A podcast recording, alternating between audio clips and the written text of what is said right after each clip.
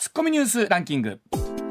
時事問題から芸能スポーツまで突っ込まずにはいられない注目ニュースを独自ランキングでご紹介、はい。まずは第5位芥川賞と直木賞の選考会が昨日開かれ、うん。芥川賞は砂川文治さんの「ブラックボックス」はい。直木賞は今村翔吾さんの「採用の盾」と米沢ほのぶさんの「国老城」に決まりました。あの米沢ほのぶさんは僕好きでよく読んでて、あのそうなんです。か国老城はこの間あの買ったんですけど、ええ。まだ読んでなかったんですね、はい。うん、あのこういうことになったんで慌てて読もうと思ってます ん読むの早いですからね。たくさん読んでらっしゃるし。でもねやっぱりあのね、えー特にやっぱり直木賞とかの作品っていうのはうん。結構エンターテインメント性もあるので、はい。比較的読みやすいというのが多いんですけども、いややっぱりこの時期は本好きにはたまらない季節ですからね。ね。まあ、本当にあの何度もこの番組にも直木賞の方も芥川賞の方いただいたんですが、はい。あの皆さんおっしゃるんですよ、まあ、言うたらう嬉しいんですけど、はい。これを取るというのはおあの本屋というか作家としてね、はい。一つもう切符をもらったみたいなんだと。本を書いていいですよ。ねそんなもそん。なもっとすごいことだと思いますと思す。ねすごい方々でございます。はい、さあ続いて第4位。大学入試センターが昨日発表した大学入学共通テストの平均点の中間集計によりますと、うん数学 1A などの6科目が前身の大学入試センター試験自体を含めて過去最低となりました。この数学 1A が非常に難しかったっていうのが先日話題になってこの間もエレナの中でもお伝えしたんですけれども、はい。あの多くの受験生が型を落としながら 出てきた。もうかわいそうもうおい今親の心境にそうでしょ。うもうちょっと解ける問題出してあげてでもあのついつい思うのが、うん。だ大丈夫？みんなできてんねんから、こういう慰め方もいかがなものかと思うんですがまあどうでしょうね。やっぱり共通テストになってまた共通テストというもののあり方自体が変わってきたというのもあるはい。そうなんですけれども、うん。まあ、本当にそこに対応していかないといけない受験生は大変ですよね。ね。はい。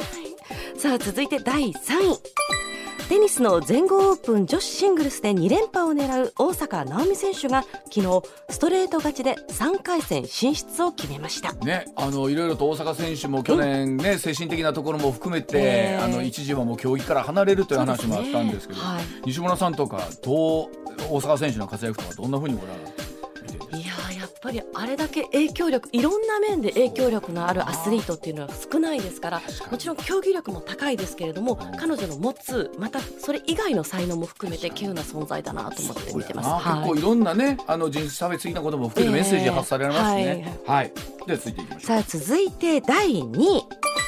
南太平洋のトンガ諸島で起きた海底火山の大規模な噴火に関し政府は昨日トンガ政府に100万ドル以上の緊急無償資金援助などを行うことを発表しました。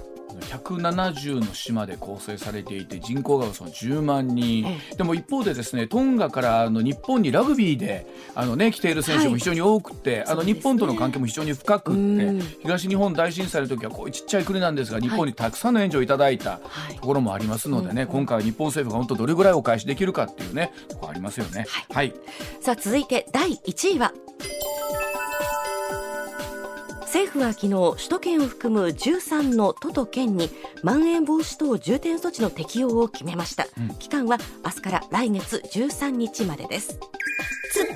さあこの後お須田さんにお電話つないでお話お聞きしますけれども、はい。このまん延防止等重点措置、えーまああ東京をはじめ踏み切ったんですが、うん。小池さんの影響力を含めてというお話になりそうでございます。のでお楽しみにお待ちいただきたいと思います。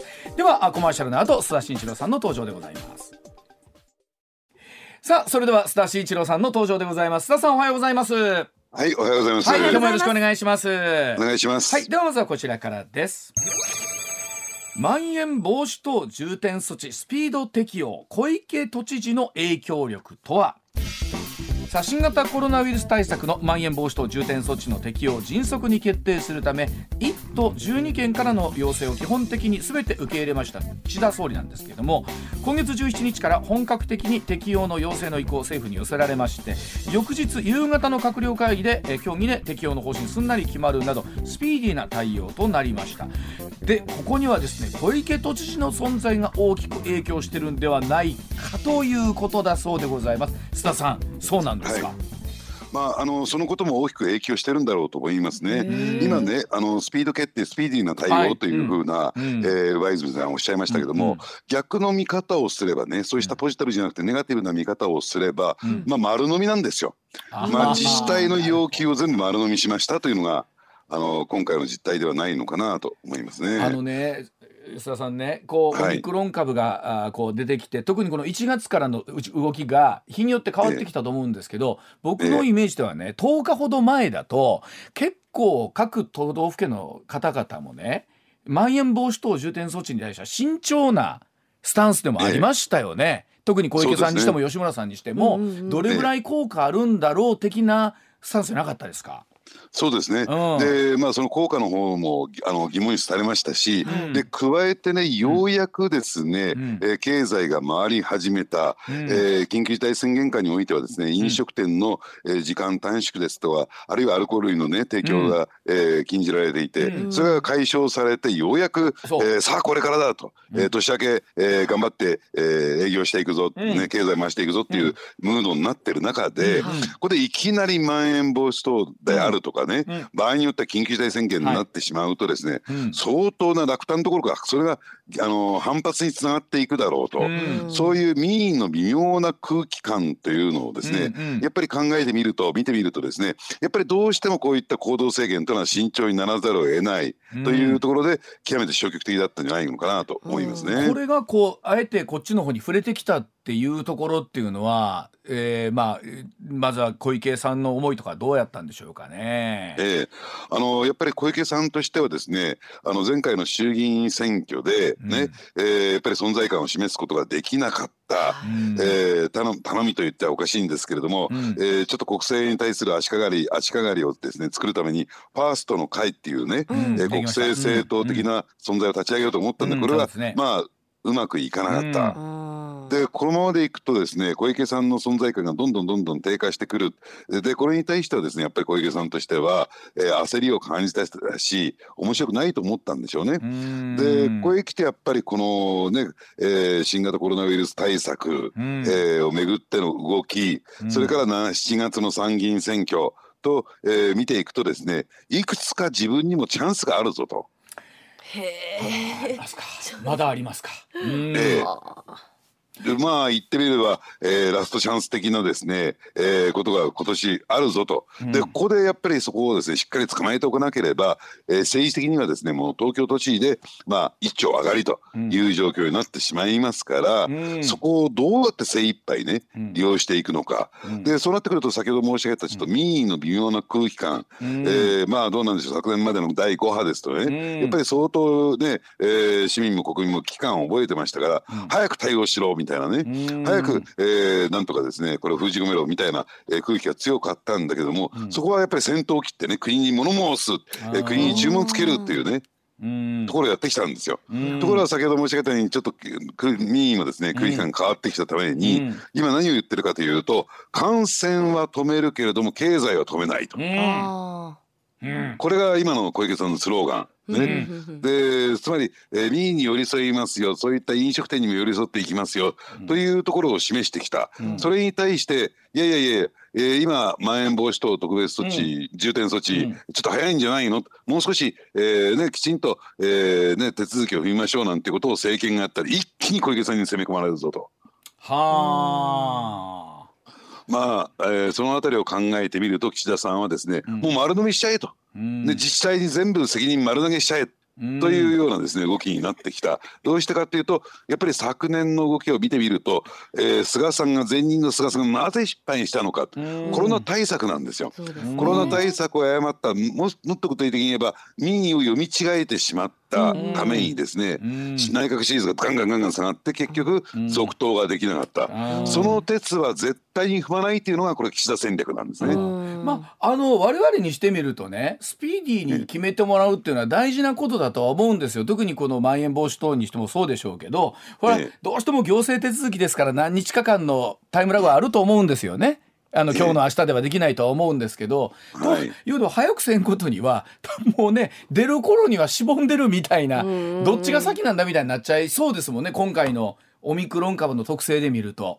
そうなんですね。ただですねあのー、まあ、政権側と言ったらいいんですがね、うん、えー、一部のですねリーダーの恣意的な形でですね、うん、こういった行動制限が、えー、課せられてくると私はどう考えてもおかしいと思うんですよ。やっぱり一定の基準に基づいてまあえー、それを判断しそして専門家の助言を仰ぐというのが必要なんだけども、うん、今回どういうこれ基準でやったんですか？感染者数が爆発的に増えてきたからそれは確かに危機でしょうけども、うん、で将来的なその医療提供体制のね逼迫につながりかねない、うん、先手先手という言葉でごまかしてるけれども、うん、本来だったら行動制限というのはその医療提供体制を見極めた上でやるんじゃないですかと。うん、基準が曖昧なんですよ。あのなんていうのかなこのまん延防止等も含めてなんですけどどれぐらいその意味があるのかっていうとこっていうのは実はこの検証が非常に難しいしできてないんですよね。あの、ね、うんだから本当どれぐらい意味があるのかなというのは我々もね、うん、あのその渦中にいながら、まあ、大阪も近い将来おそらく出るでしょうこの状況で見ていくと、うん、ねあの特に飲食店とかやってらっしゃる方からすると思いとさあるでしょうね。うん。でもそれこそ、まあ、菅さんがね、菅前総理がもう後手後手だったって言われたのもあるから、なんとか先手先手を出ないといけない、その姿勢はもうずっと出さないといけないっていうのがあるんでしょうね。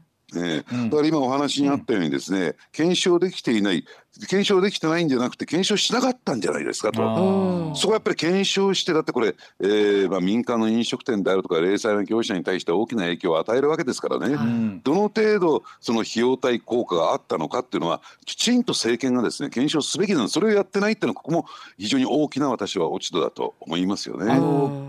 尾身会長のまた意見が出てまいりまして、はい、尾身さんは、えー、なんですか行動制限というよりも人数制限という表現にされていて、はい、お店とかに行くなというではなく、行く時には少人数で静かに食べてくださいというようなスタンスで、これまたわしらどうしたらいいんやろうっていう須田さんいろんな意見がありますもんね今回に関して言うとね。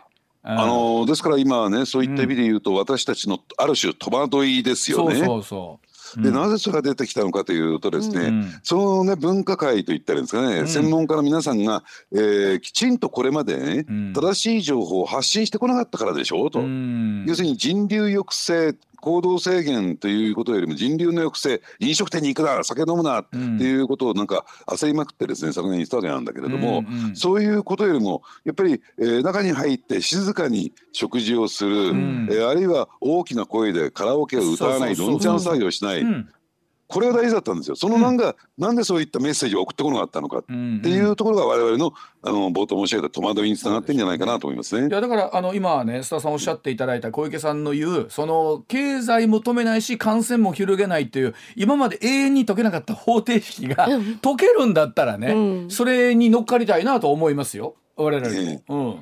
だからそのあたりのね、うん、メッセージもっと強くね政府は出すべきですよ。うん、うんでつまりですね、うん、あのやっぱりこれから経済を回していきますよと、うん、ね、そうしないと経済持たないですからと、うん、でそのためには皆さんこういうことをしてくださいね、ということをね。ただ単純に、えー、まん延防止等重点措置をボーンと出してあとはもう自治体の皆さんそれぞれやってください、えーね、営業時間も自治体任せですよアルコール提供するかしないかっていうのもこの自治体の判断でやってください、というですね、無責任な対応ではなくて、えー、やっぱり今申し上げたようなことをですねきちんとメッセージで発信すべきじゃないかなと思いますね。あの須田さんがおっしゃりたいのは結局この状況の中でいわゆるちょっと政治的な駆け引きの中の道具に、うん、え使われてしまってたんじゃいかんぞということなんでしょうね今回の。そうですね、うんでしかもそれが7月のね参議院選挙を強く意識してね、うん、選挙で負けないために、うん、選挙で勝つために、うん、要するにこのコロナ対策をやっていいんですかということなんですね。あの年末の特番でもね少し田さんにはこのお話いただいたんですが、ええ、改めてあれからちょっと一月ほど経ちますけれども小池さんという方小池百合子さんという方は今東京都内ではどんな感じの評価になってるんですか？今日昨日の現在現時点では。うんうんあの少なくともですね、うん、知っ展はないですよね。失敗をしたというね印象は、えー、出てきてないですよね。でただやっぱり存在感が薄くなってきたな。なんか元気もないみたいだし体調はどうなんだろうか。体調の面もありですしね。でそれに対しては体調は何の問題もありませんみたいなね、うん、えー、ところを言った。うん、で、えー、だとしたら、えー、じゃあこれから小池さんどう動くんだろうか。でも小池さんとしてはね、うん、やっぱりそういった意味で言うと、自民党にとって対してですね、うん、まあ、頼みの人だった二階幹事長、はい、前幹事長ですね、でこの方が幹事長をやめやめましてね、じゃあ今後、えー、二階さんの存在感はどうなっていくのか、うん、ね。えー、二階さん頼みでいいのかどうなのか、つまり、えー、自民党の総裁選以降ですね、小池さんにとって戦略の再構築に迫られたんですよ。でそれをそれを見極めた上でいよいよアクションを取ってきたいよいよ小池さんがですね、やっぱり感染は止めるけどもねあのー、経済は止めないとあのメッセージは強いですからね東京都民にとって。ああの強い小池さん帰ってきたなっていうですねそんなような今ムードが少しずつ広がりつつありますね、まあ、結局はその7月に参議院選挙あるといろんな動きはそれそれに合わせてにこの世界になっていくんでしょうね。結果として、ね、そうですね、うん、ですからその小池さんはどうでしょう、えー、がね、えー、事実上率いてるというかですね関係が深いと言われている、ファーストの会国政政党ね、はい。うんうん、ここが要するに国民民主党との夏の参議院選挙で連携をする、ねうん。うん、あ一手打ってきたなと、いよいよ動き始めたなと。はい、いうところが見えてきたんじゃないかなと思いますね。今日はこの後の40分頃からの裏ネタの方ではですね、今度は自民公明の関係についても深掘りがあるということでございますので、合わせてそちらも須田さん楽しみにしております。はい、はい、お願いします。はい、では6時30まもなく3分になります。続いてこちらでございます。さあ有料化に手数料背に腹は変えられない銀行の事情とは？さあ三菱 UFJ 銀行昨日ですね18歳未満と70歳以上の預金者を除きましてえ今年4月以降に新たに口座を開設する人が紙の通帳を希望する場合は年間550円の手数料を取るということを発表いたしました、えー、ゆうちょ銀行も今週月曜日から一部サービスについて料金変更や手数料追加の措置が取られまして例えば窓口に50万円を超える効果を持ち込むとなると新たに手数料がかかるなどとなっております。さあ利用者の方からは「んそこも取るの?」なんていうのがあるんですがそうせざるを得ない銀行の事情についてささんに解説をいただきましょう。ささんまあ、はい、あの紙の通帳はね僕も個人的には、お金取られてもしゃないかなというか、あのー、まあ気持ちは分からいではないかなという気もするんですけどね、もう使う方も少ななってますしね、今ね、現状ね。でも私結構アナログなんで、あの紙の通帳を見るの好きなんですけど。なんか落ち着きませんか、ある意味で家計簿代わりに西村さんが使ったんじゃないですか？もう何？もう朝ちゃんはあそこにまたたまった。そうそうちょっとたまったみたいな。また減った。須田さんの通知はものすごいゼロがあるんでしょうね。そうでしょうね。ゼロゼロゼロゼロゼロゼロゼロって。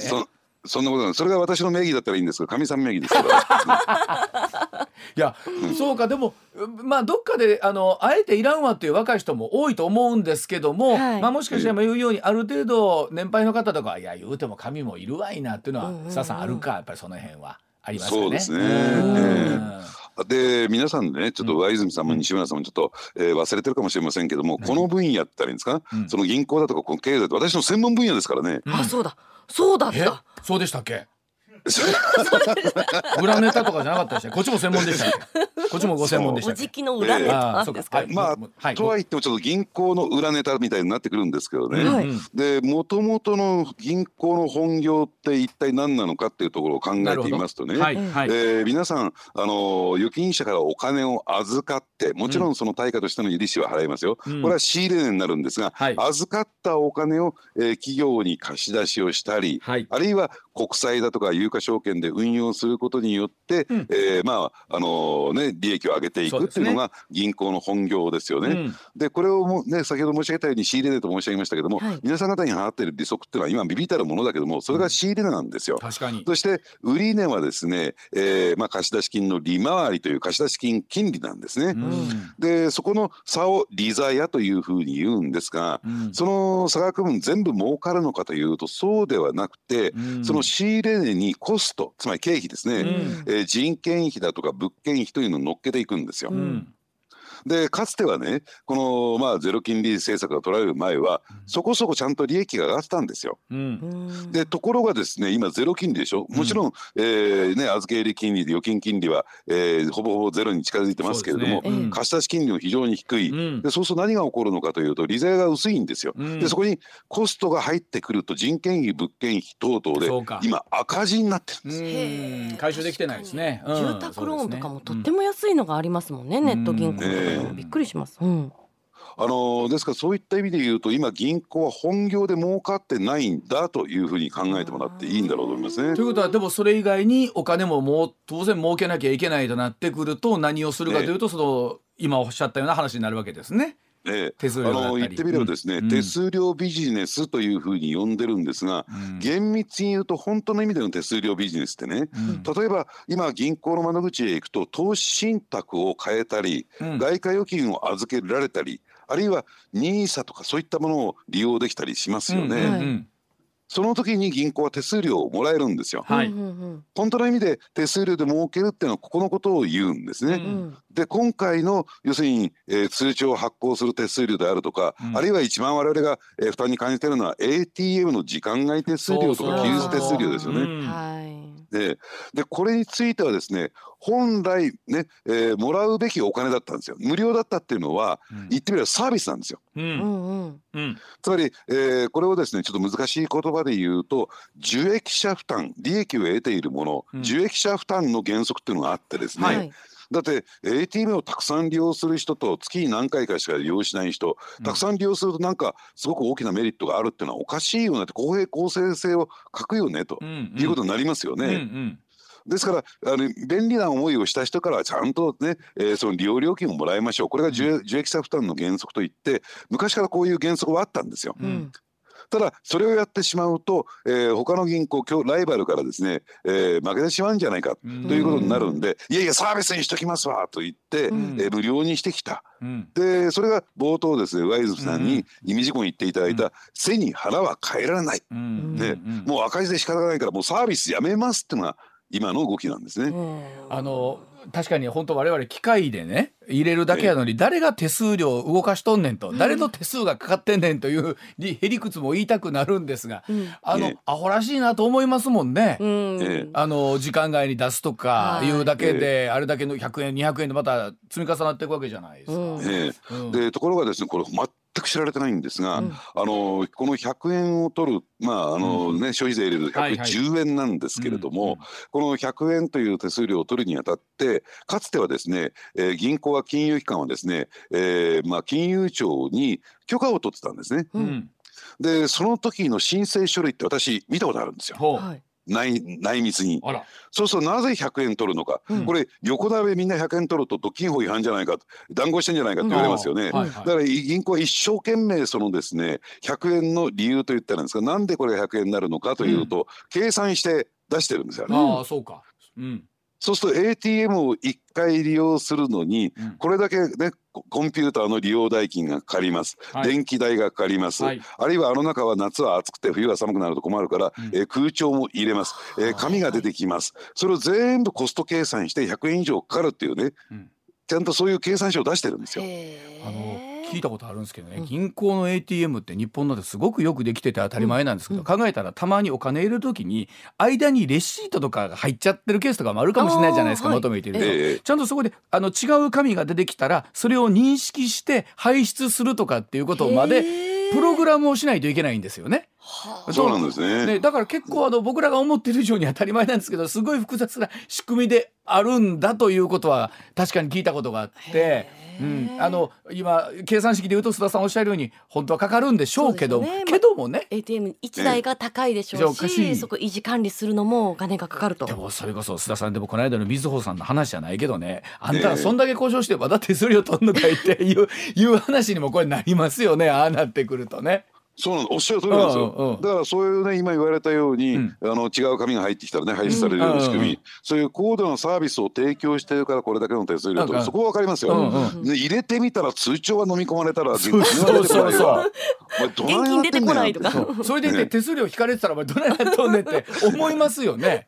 ええ。いやだからそれだけ銀行ってやっぱりその信用だったりとか信頼っていうものがいかに大事かっていうお仕事であると思うんですよ。うん。ええ。うん。で加えてもう一点言うとね、うん。あのどうなのかな上泉さんなんかはそういう経験あるのかもしれないんで、僕なんかは結構ねそのことを思い覚えているんですけれども、はいはい。昔こんな ATM で利用しなくて窓口で、えー預金を入れたりあ。預金引き出したりやってました。よ。はいいやってました。うん。あのやってましたよね。あのね順番のカードもあって、はいうんはい多いですよね。でましたよね。でそれやってるといつの頃からか、えー今から20年30年ぐらい前からですかね、うんえー ATM をお使いになれますよ ATM の便利ですよ。早いですよ。と言ってなんか ATM の方にどんどんどんどん誘導された。あーそうですよね。実際それは早いですしね。うん。窓口待ってるよりもね。うん。なぜああいったこと私は結構ねあの美人の窓口のお姉さんとやり取りするのが好きでそっちを利用したんですよ。うんそうでしょ。でしょって。うん。ねうん。でじゃあなぜあれ誘導されたのかというと、うん。人件費かかるんですよ。窓口でやると。うん。そうですよね。単純高にそう額な人件費がかかる、うん。それに比べて機械だと安いから、うん。銀行はえどんどんどんどんそっちの方に自分でやれみたいなところに持ってったんです。ええうん。ですからやっぱりね ATM を利用するっていうのは自分たちの事情のために利用させたんだから、ううん。だから最近になるとですね、うん。いやあの銀行の ATM 利用しないでどんどんね、えーコンビニの利 ATM とか店外 ATM 利用してくださいみたいなところになってますよね。うん。でこういうことないですか。銀行の窓口、えーうん。ねあったはずの ATM 行ってみると、うん。いつの間にかなくなってた。ああありますね。統合されてるんでしょうかね、うん。結構ね。うん。ええでどんどんどんどん不便になってって、うんねえーにもかかわらず手数料も取るってじゃあどうなってるんだろうかっていうね。いやで須田さんそれに加えてね、まあ、今ネットバンキングというのも普通に皆さん行ってる方も多いと思うんですよ。うんうんでキャッシュレス化になってきて現金を預かうことっていうのが須田さん少なくなってるのも事実ですよね。そうですね、うんうん。そうそれに加えてやっぱりですね、うん。昔だったらね、うん。えー公共料金の支払いであるとか税金の支払いって銀行の窓口行ったんだけど今コンビニでもできるようになってきた。ね。うんうん。ですからそういった意味で言うとですね、うん。もう銀行ってのは本当に必要なのかどうなのかっていう時代に非常に厳しい時代に入ってきてるんだろうと思いますけどね。それぐらいのことって言ったら基本的に無人化でもできるわけですからおそらく最終的に必要なのってそのご本業であるところの融資の話だったりとかね投資の話っていうところになるでしょうからね人じゃないとできないっていうのは。うん。そうですね、うんうんうん。ただこれ融資というのは、うん。これまたね何も銀行でなくてもできるんです。ノンバンクでもできるんですよ。まあ確かまあまあ確かにそうですよね。で銀行は銀行である理由というのは預金を預かることができる。これ預金を預かるってそれだけ先ほど言われたように、うん。信用がないとできませんからそうですね。それが認可事業なんですよ。うん。うん。独占してできるんですよ。うんそうですねあなたのとこだけですよということになるんですよ。うんうんうんうんあのでもなんかこういうことに対して手数料がかかるというなるときに、まあ今須田さんのお話を聞くとそれは社内かなというのもうんうん。ありつつ、いかんせん今までお金かからなかったもんやから。そこ。ね。うん、だから最初から手数料取られてたらこの感覚はなかったんだけど、いかんせんタダだったかあらのちょっと損した気分がする。500円玉貯金とかさ小銭貯金してる人、須田さん多いでしょ周りにも。そうですね。今ね銀行はね、うん効果持ってくるなっていうのが本音ですからね。うん。そうでしょ？ね、ええ。でもそあの、うん。その効果預かって手数料取るわけですからね。はい。そうでしょ？ほんならだからせっかく500円玉貯金満タンになってねこれでようやく30万ぐらい貯まったと思ったら手数料だけでこれ下手したら数万とかなるわけですよね。うん。そうなんですね。おだからそういった意味で言う、ねうん。うん、うん。だからそういった意味で言うとですね、うん。少しねその公共財、うんあの公共的な機関なんだと、うん。えー自分たちは国によって、えー独占的な業務を認めてるんだから、うん。その公共性ってのはどう考えてんだと。一民間企業じゃないよと儲ければいいっていうね、うん。損しなければいいっていう企業じゃないってことはやっぱり認識すべきだと思いますけどね。あのお賽銭の中にも小銭予算あるやんか。そうそう。あの24時間テレビでみんな子供さんも貯金箱持ってって並びに行ってるやんか。ね。ね。あそこからもう手数料はそうですよ。音になるんやろうしな。ね。はい、わかりました。はい、ではあコマーシャルの後もお話聞いてまいります。時刻6時45分になりました。上泉雄一のエーナー。MBS ラジオがお送りしています。さあ時刻6時52分40秒回りました。須田さん。はい。あのメッセージ来てましてね。松原にお住まいのボギーかっこいいさんなんですが、えーつい最近まで私メガバンクに勤務しておりました、うん。はい。今までの銀行は預金を獲得して融資をして利益を出すのがビジネスモデルでした。しかし金利の低い今えートレンドは富裕層や相続人豊かな高齢者の運用手数料が収入の中心です。それ以外は利益がなく特に両替は全く生産性がなく単なるサービスですと、うん、それを継続するには人件費や手間がかかるのでマイナスの状態です。今後銀行は形を変えていくんでしょうねというリアルなメッセージをいただきましたがやっぱり須田さんその通りなんですねやっぱりねこうやって聞くとね。そうですね。うんあのですからそういった意味で言うとですね、まあその先ほども申し上げたように公共財なわけですから、うん。その公共機関としてのね、うん。えー銀行っていうのはどういうふうに経営維持していくのか、やっぱり新しいビジネスモデル組み立てないと今のままだと自利品になっていくだけだと思いますけどね。ねこうそこがね探りどころなんでしょうけど。あと次のお話に関係すると思うんですが八王子にお住まいニッチもサッチもさん。僕のところにも怪しいメールがよく届きます。インターネットで検索すると似たようなメールがあらゆるところに来ているようです。うさんくさいメールはすぐ削除するようにしています。もういい加減にしろと言いたいですというメールがいただいてるんですが、えーおそらく次須田さんに解説いただくのはそんなお話かもしれません。こちらでございます。サポート詐欺初の立件。コロナ禍で増加する手口に要注意。さあパソコン画面にですねウイルスに感染したと虚偽の警告を表示して削除名目で現金を騙し取るサポート詐欺を働いたとして警視庁サイバー犯罪対策課は今週火曜日フィリピン国籍の会社社長ら3人を詐欺容疑で逮捕したと発表しました。実はこのサポート詐欺という被害が年々増えていましてパソコンに不慣れな高齢者の方を中心に被害が目立っているそうでございます。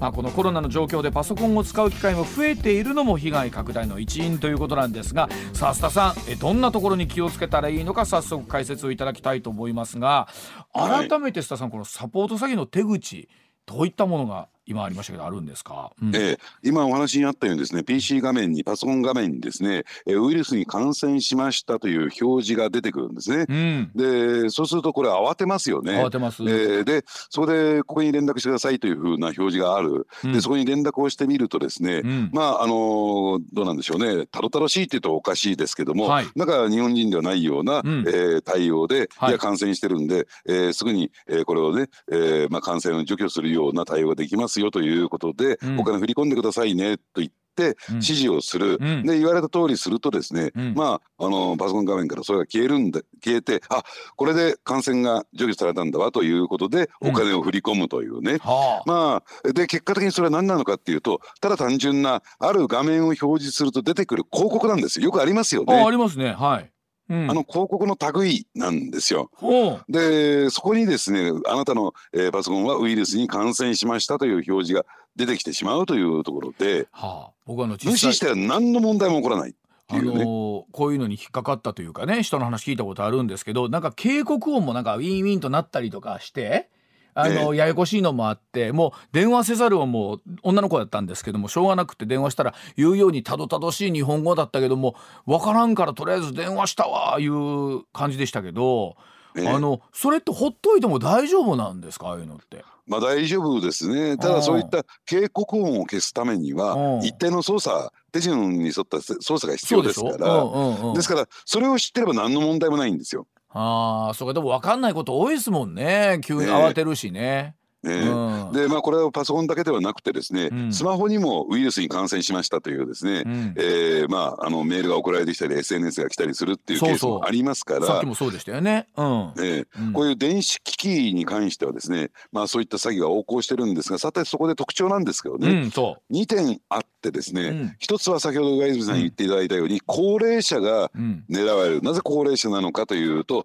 そういった仕組みだとかシステムに疎いうん。ねえーよく理解しないまままあこれも仕方がないんですよ。便利だからといって、えーパソコンだとかスマホを使ってしまううん。というね、うん。そういう相手のですね知識不足っていうか、うん。リテラシーの低さにつけ込むというね、うん。えーやり方1点目、うん。そして2点目。これ結構重要なんですけどね。うん。意外と安いんですよ高額な詐欺じゃないんですよあ、そうなんですか。へえ。ええうんせいぜい3万円とか4万円とかねあえーーそれをすっと払ってしまいがちなこれだけ、えーね、ウイルスの感染が除去されたんだからといって、うんえー喜んで払ってしまう、うん被害者意識が出てきにくいんですよ。はあ、そうか。言われたら修理代って言われたら3万ぐらいって言ったらそりゃそんなもんかにもなりますもんね。高いっちゃ高いのはずなのにね。うん。ええ。で払った後に「いやいやあんたそれで騙されたよ」と言われても、でも3万円ぐらいだから、えーね、別に警察に届けれても、ね、なんだし相手にされないんじゃないかとかね、うん。えーいうところでまああのぐっと我慢してしまうということでな。かなかうん。事件が表面化してこないというところもあるんですね。あのなんかいろんなメール来ますよね。えーなんかそれこそあなたのアカウントがうーハッキングされましたとかねええお支払いに不明な点がありますとかこうついつい開きたくなるようなメールが多かったりしますよね。ねうん、でただですねそこもですねやっぱりまあねそそうなると慌ててしまうんだけれども、うん。ちょっとね、うん。えーよく見てみますとですね、うん。あの不自然なところがいくつも散見されるんですよ。うん。であなたの携帯電話料金が未納になっていますなんていうショートメールが入ってきますねと。うんただその送り主がうん。例えば大手ね、うん。えーまあ、電話会社特に自分が契約している電話会社じゃなくて、うん。なんか、あのー携帯電話の番号が表示されていたり、はいあります。うん。ね。えーでなおかつですねちょっと文面読んでみるとさっきの話じゃないけども、うん。日本語として不自然だったり、はああります。なんかね。手におかしいぞ、おかしいぞのありますよね。え。ーうん。でそういったいろんなさまざまなところでいくつかですね不自然なところがありますから、うん。そこで冷静になってほしいと思うんですよ。これ本当あの須田さんねおそらく詐欺に遭う人って、いやまさか自分がとかねいや私は結構その時冷静でしたよとかっていいい言いがちじゃないですか自分も含めてですけど、うんそうありたいと思ってますもん。冷静じゃないんですね意外と ね自分自身そうは。なんそうなんですねだって、ん慌てちゃうじゃないですか、慌てるもんなあこれ携帯電話ね通話が切れちゃったらどうしようとかそうねですよね。じゃあ、あの地方の後、えーもう少しお話伺っていきたいと思います。一旦7時でございます。上泉雄一のエーナー MBS ラジオがお送りしています。須田さんこのニュースをねあのええ。拝見しててふしふあの2つお聞きしたいんですけどまず1つはね、今までこの手のものっていうのは何でしょう？大っぴらに立件されたりはしてなかったんですか？これだけ数多かったのに。そうですね。あのそういった意味で言うとですねなかなかその被害届が出てこないっていうのが、あえーー一つとですね、はいはい。あのやっぱり、えー警察としても、うん。じゃあこれって、えーねまあ、詐欺は詐欺なんだけれども、うん。果たしてどれだけ社会的にね問題があるのだろうかっていうところで、まあ少額でありですね、うん。まあ層が一定層だっていうことで、うん。なかなか積極的に動いてこなかったっていう背景があるんですね。あとあのフィリピン国籍ということなんですけれどもあのええ。要は日本国内だけじゃないってことなんですか？サーバーが置いてあったりとかあのいろんな仕組みっていうのが。そうですね。んあのですから、えーそういった国境をまたいでいるということも立件がなかなか難しかったというところもあるんですけれども、うんですから、えーおそらくねフィリピン国籍、これはですね、えー末端のね、えー人たちだと思うんですけれども、うんじゃあそのフィリピンに本拠地があると私は睨んでるんですけどね、うんうんうんじゃあその一番の黒幕は一体誰なのかそうそう。うん。あ私はねこれは日本人だと思いますね。あ。ええで今日本人の反射勢力がかなりですねフィリピンに入っていって、うん。だからあのね、えー、オレオ詐欺と言ってるんですか、うん。えー特殊詐欺に関してもですね、うん。フィリピンから電話がかかってきたりとかフィリピンが拠点になってるケースが多いですよね。あの映像とかでも結構海外のでやってる映像がね、あの一斉に検挙されたみたいなのって出てますよね、はい。ニュースとかでもね。うん。ええでというのはどういうことかというと、うん。ちょっとあの警察の事情がですね日本とフィリピンでは全く違っていてですね、うん。まあ汚職警官が、ね、すごく横行してるんですよ。うんうん。だから、えー何か問題あって日本からですね、えー連絡が行ってもですねちゃんとその警官と、えー関係を持っていればですね捕まることがない大手を振って歩けるみたいなねはあ。ところがありますからだからそういった意味で言うとフィリピンが今ちょっと犯罪の拠点化してるのかなと思いますけどね。まあ世の中にいろんな新しいものが出てくるとね必ずそれに合わせた詐欺っていうのは出てくると思うんですけどいかんせん今おっしゃっていただいたようにパソコンとかっていうのは使い勝手がこう分かんないと誰かに頼らざるを得ないというね自分で判断難しいところありますもんねあの知識がどうしても自分少なかったりするとね。うん。そうですね、うん。えーだからといって全部理解してから使おうとすると、えーなかなかそれもは今度利用するとハードルが高くなってしまう。ええ。そうですね。でもやっぱりそうじゃないですか？わよくわかんないけども便利だから使いましょう。これでいいんですよ。本来そうでから、ですすよね。うん。えーだからこういった何かトラブルめいたことがあったら、うん。何かこう詳しそうな人に聞いてみるとかね、うんうんうん。お金を振り込む前に、えーちょっと確認してみるとかっていうのが大事なんだろうなと思いますね。だからそうそうあのど離れて住んでるお父さんお母さん、うん。おじいちゃんおばあちゃんと、はいにからちゃんとそういう関係を持っとくというかね、うんうんうん。あんた大丈夫かいな？でも一方で僕はあんたこれ大丈夫かいな？言われても知らんがなみたいに言っちゃうケースもあったりするでしょ？気ぃつけやっていうとことね。うんうんうん。そうですね。でうん。実際に少額な被害とはいえ被害に遭ったことをじゃあ例えば、えー息子だとか娘に言うと、うん。逆に怒られたらそうなんだそんなの引っかかるの？だからそういう対応はしないでほしいと思いますけどね。そうですね。そこ怒ったらあかんところですよね。そうやろ。でも今まで散々怒られてきたから怒ってやれみたいな。ね、はい。記念のねね、じゃああー須田さんこの後7時40分頃からは、あーまた裏ネタの方でお話をお伺いをいたします。よろしくお願いいたします、はい。ありがとうございます、はいおはい。いやでもなあのさっき実は打ち合わせの時も話したんですけど、西村さんもあれでしょ？パソコンでこうそういうのが出た時にあわわっとなったことも。なりますよ。会社のパソコンを使っていたら、うん。突然ね、う BBB って会社のパソコンが音がするんですよ。BBB って音がしていらない画面がどんどんどんどんバババババって開いていくんですよ。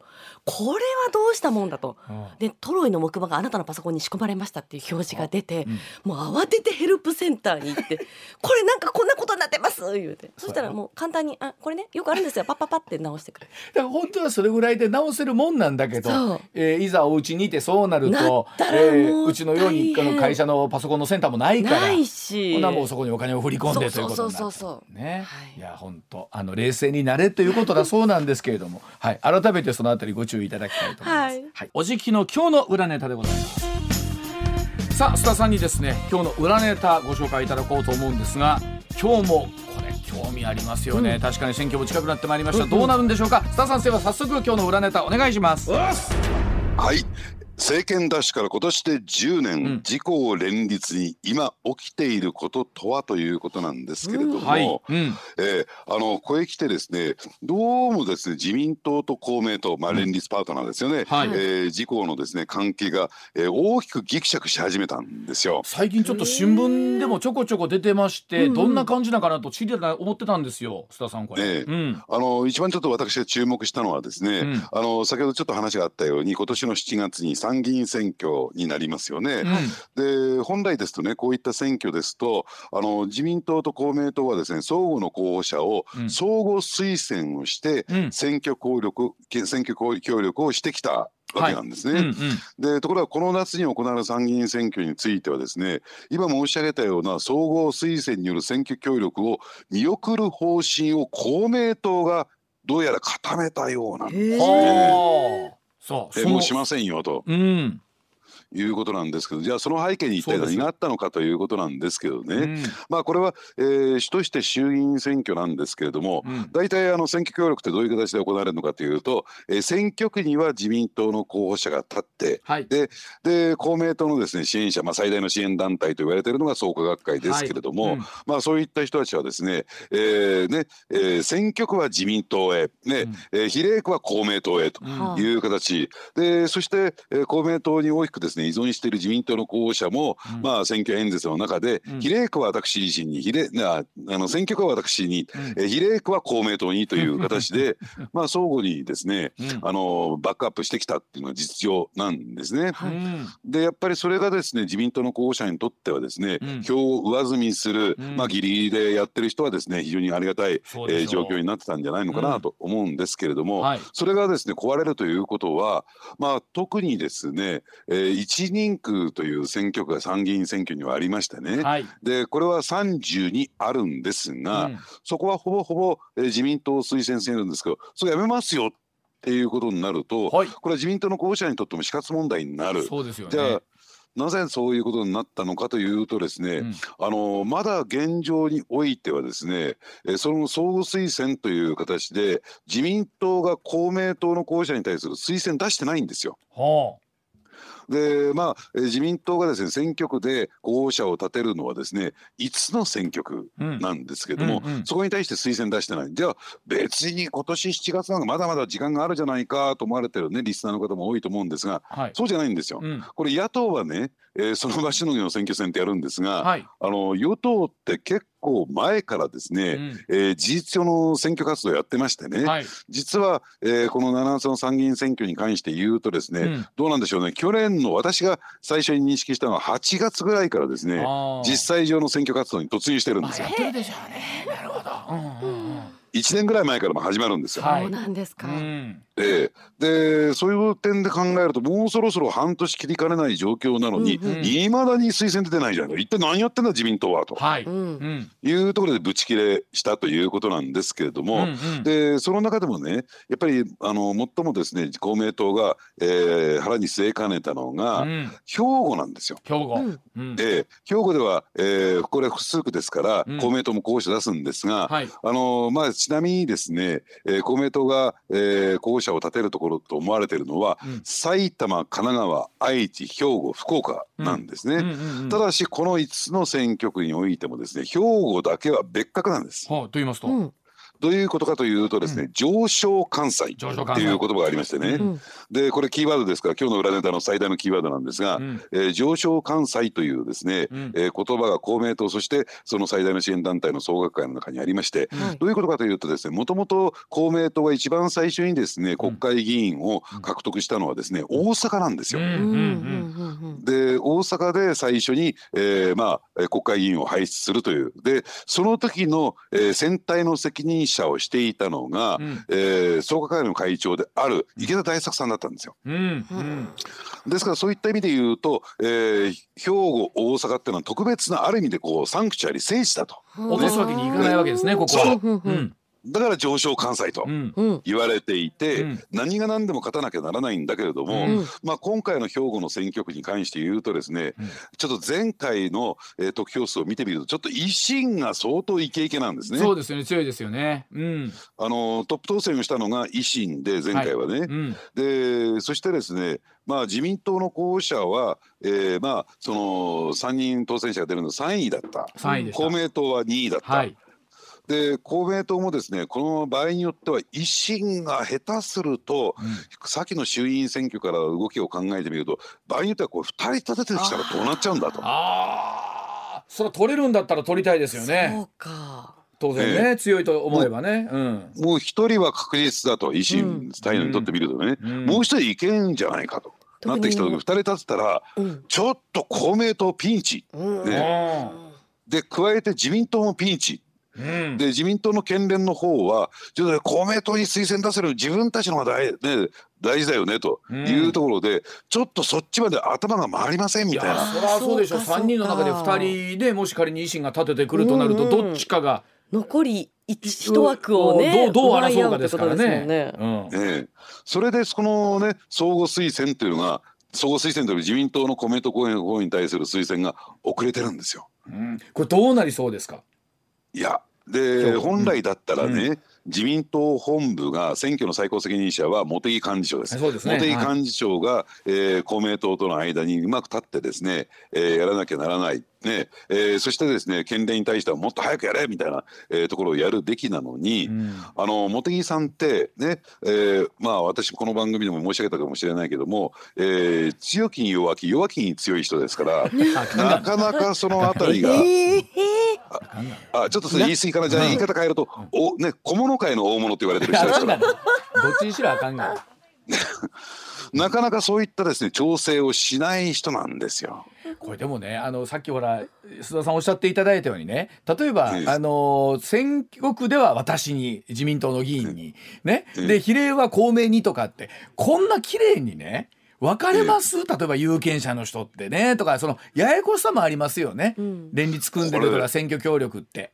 で、うん、そこは相当難しいと思うんです。で、投票所に足を運んだ時に、うん、まあ大体選挙区のところ名前を書いて、はい、で大体その人が所属してる政党を書くってのは一般的なんですが、うん、いやここは公明党を書かなきゃいけないんだいけないんだって、でなるのは相当ハードル高いんで、それでも公明党にとってみるとね、自民党の候補者がそう言ってもらうっていうのはですね、えー、かかなりプラスには作用するんですよ。まあうんだからそういった意味で言うと、まあ、本来だったら選挙っていうと公明党が全面的に自民党の候補者をバックアップするという構図が一般的なんですが、うん。やっぱりその公明党もですねやっぱり兵庫に代表されるように、うん。維新の躍進であるとか、うん。あるいは、えー支援団体の高齢化等もあってですね、結構得票数が自力になってきた結構焦りもね、あるわけなんですね。そうよね。これあとね須田さん例えば、この自民と公明ももともと連立組み始めたとこから考えると1990年代の終わりですからもうかれこれ20年の歴史あるじゃないですか。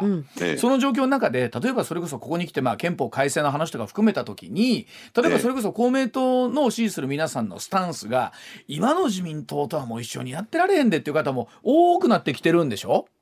そうですね、うん。あのですからですねこれは、うん。えー先のですね東京都知事選挙、うん。えーあるいはですね、えー衆議院選挙なんかを回っていますとね、うん。あのね、えー自公の候補者じゃない候補者のところに、うん。あの創価学会の三色旗って言われた旗があるんですが、はいはい。それが翻って応援してる姿を私見た時びっくりしましたね。要するにそういう動きに今なってきたのかみたいなね。やっぱり言っても平和の党とも言われてるわけですから、そういったところに対しては非常にやっぱりデリケートですよねやっぱりね。そうなんですね。してる方はね。うん、で加えてやっぱりね、あのー7年7か月ついた安倍政権の時に、うん。これ選挙ことごとく勝ちましたからね、はい。自民党の一部の人たちは別に公明党の力がなくても我々勝てるんじゃないかってね、そういったおごりが見見え隠れするんですよ。ほんまに選挙ってその時のご都合によりますよねそうやって思うとね。うん。えですから20年前は要するにねじれになったし、うん。参院ではなかなかですね過半数は占められないし公明党に入ってもなんか困る、うん。選挙もね、えー自民党も票数が少なくなってきたら選挙も協力してもらわないと困るということで、うん。自公連立というね、うん。えー枠組みが生まれた。つまり自民党にとっては書くことのできない存在だったんだけども、うん。やっぱり今話になったように憲法改正であるとか、うん。実際の選挙戦っていうところを考えると、うん。ちょっと公明党との協力っていうのはどうなのというね、うん。そういう、ね、疑問がですね自民党の一部の議員から出てきていることはこれ間違いないんだろうなと思いますあのね。党本部の思惑はそれぞれあるとしても各選挙区に回るとその兵庫のようにね、もうよ選挙区独特の事情もあるじゃないですか。それぞれの地域のええ事情がありますからね。うん。はい。だからそこをおっしゃったように茂木さんがどうコントロールするのか。え えでもね本当に幹事長の腕の見せ所ってまさにここなわけでしょ本来なら。そうだからあのそこがですねやっぱり茂木さんが評価されるかされないか一つの大きな私は試金石になってきますけれどもなるほど。もう二度と繰り返して言いませんけども、うん。ちょっとどうなのかなってね思いますけどね。ね。